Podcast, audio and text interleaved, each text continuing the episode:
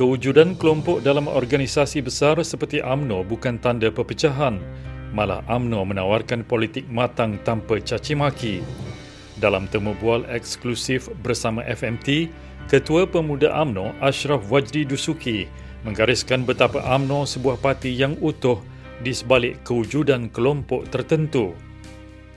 Datuk antara yang pemimpin-pemimpin AMNO yang apa ni ada keyakinan bahawa AMNO dapat meraih kemenangan PPRN Johor.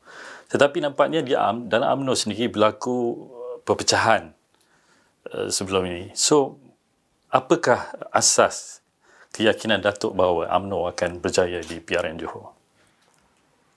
Pertama sekali, uh, perpecahan itu very uh, terlalu subjektif lah. Eh? Dalam AMNO ni, uh, memang daripada awal penubuhan pun AMNO ni sentiasa akan ada uh, pelbagai uh, pandangan-pandangan yang berbeza dalam parti. Bahkan akan ada pelbagai kumpulan-kumpulan dalam parti. Tetapi akhirnya keistimewaan dan keunikan UMNO ni uh, dia akan ada ketika di mana semua perbezaan ini akan diletakkan ke tepi apabila tiba saat dan ketikanya. Ashraf berkata kepelbagaian itu merupakan keistimewaan UMNO kerana masing-masing membawa kekuatan tersendiri. Dan Johor kali ini kita boleh lihat bagaimana sumbangan-sumbangan uh, pelbagai kelompok dalam UMNO itu masing-masing uh, saling tumpang menumpang dan lengkap melengkapi dan kuat menguat atas satu sama lainnya.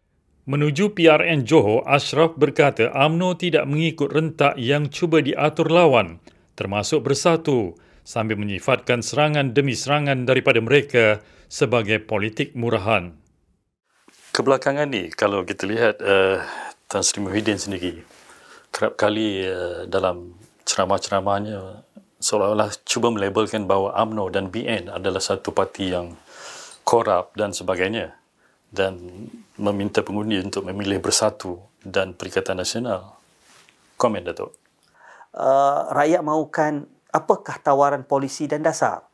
Sehingga hari ini kita tidak dapat mendengar ceramah-ceramah uh, Perikatan Nasional maupun bersatu yang cuba untuk menawarkan polisi dan dasar yang lebih baik daripada apa yang Barisan Nasional cuba bawa.